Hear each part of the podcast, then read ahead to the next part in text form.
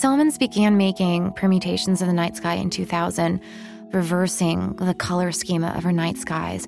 So instead of white stars on a black background, she did the opposite black stars painted onto a white field. So it has such a different, different space. I, I don't think it's a very object like painting anymore. The space is much more ambiguous. You can maybe go into it a little bit. It's a little dreamier. The reverse night skies also allow a, a wonderful little bit of color to come into the work.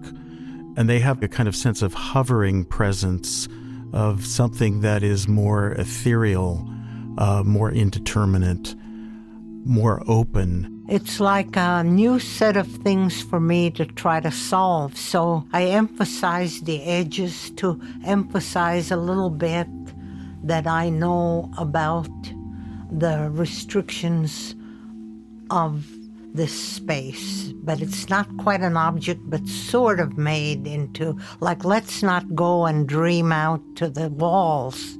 Let's stop here. My whole career, I have gone between object, image of object, and work as object, and work now moving away with larger paintings as not object.